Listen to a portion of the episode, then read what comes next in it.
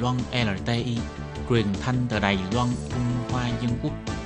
Mời các bạn theo dõi mục tin vắn lao động ngoài.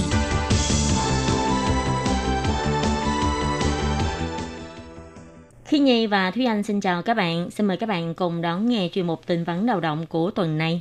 Các bạn thân mến, trong phần tin vắn lao động của tuần này, Thúy Anh và Khiết Nhi xin mang đến cho các bạn thông tin như sau. Đó là để giảm thiểu rủi ro truyền nhiễm dịch bệnh viêm phổi COVID-19, thành phố Đài Bắc và thành phố Tân Bắc sẽ áp dụng hình thức gọi điện thoại để xác minh xuất cảnh với lao động di trú. Và sau đây xin mời các bạn cùng đón nghe phần nội dung chi tiết của bản tin vắn ngày hôm nay. Trước tình hình dịch bệnh viêm phổi ngày càng lan rộng, thành phố Đài Bắc Tân Bắc lần lượt tuyên bố sẽ làm thủ tục xác nhận xuất cảnh qua hình thức phỏng vấn qua điện thoại.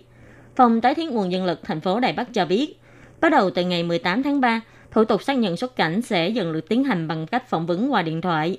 Nhân viên thông dịch biết song ngữ sẽ đích thân đối thoại với lao động di trú, xác nhận xem lao động di trú có đồng ý xuất cảnh hay không. Sau khi xác nhận sẽ hoàn thành thủ tục. Còn nếu không liên lạc được người lao động di trú đó, vẫn sẽ mời người lao động đó cùng chủ thuê hoặc công ty môi giới đến quầy để làm thủ tục. Cục Lao động thành phố Tân Bắc nói rõ, hình thức xác minh qua điện thoại chỉ được áp dụng trong thời kỳ dịch bệnh như hiện nay và hiện tại vẫn có thể lựa chọn giữa xác minh qua điện thoại hoặc là đến quầy để làm thủ tục. Những ai lựa chọn hình thức xác nhận qua điện thoại, chủ thuê chỉ cần gửi thư thông báo kết thúc thuê mướn và các tài liệu liên quan. Bao thư có dán tem và địa chỉ để gửi trả hồ sơ cho Cục Lao động vào 14 ngày trước khi kết thúc hợp đồng thuê mướn. Cục Lao động sau khi nhận được thư thông báo này sẽ gọi điện thoại liên hệ với lao động di trú để xác nhận nguyên nhân kết thúc hợp đồng lao động, tình hình chi trả lương, ý nguyện rời khỏi Đài Loan để trở về nước. Nếu như giữa chủ thuê và người lao động không có tranh chấp, thì Bộ Lao động sẽ nhanh chóng gửi chứng nhận cho chủ thuê. Cả quá trình này đều có thể thực hiện tại nhà mà không cần phải đến quầy.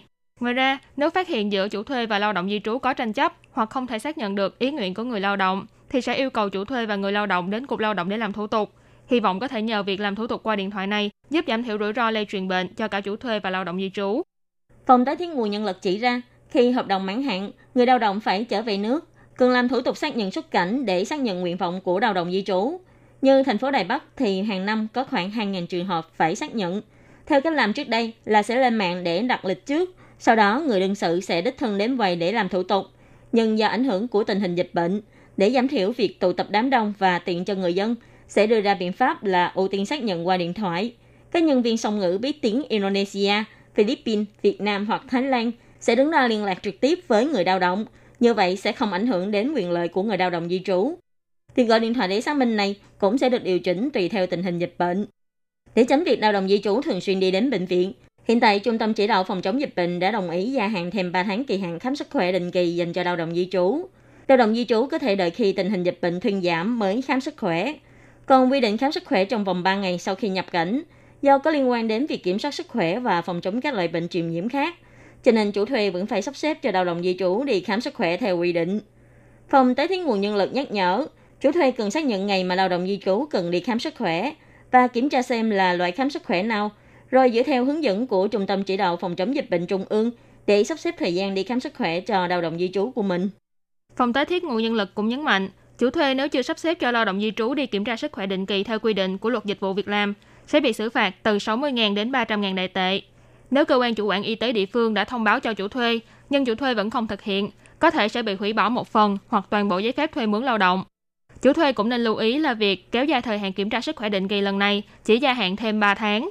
Chủ thuê có thể lên website của Sở Quản lý và Kiểm soát Dịch bệnh trực thuộc Bộ Y tế và Phúc lợi để tra cứu và tính toán thời gian cần đi kiểm tra sức khỏe định kỳ của lao động di trú của mình.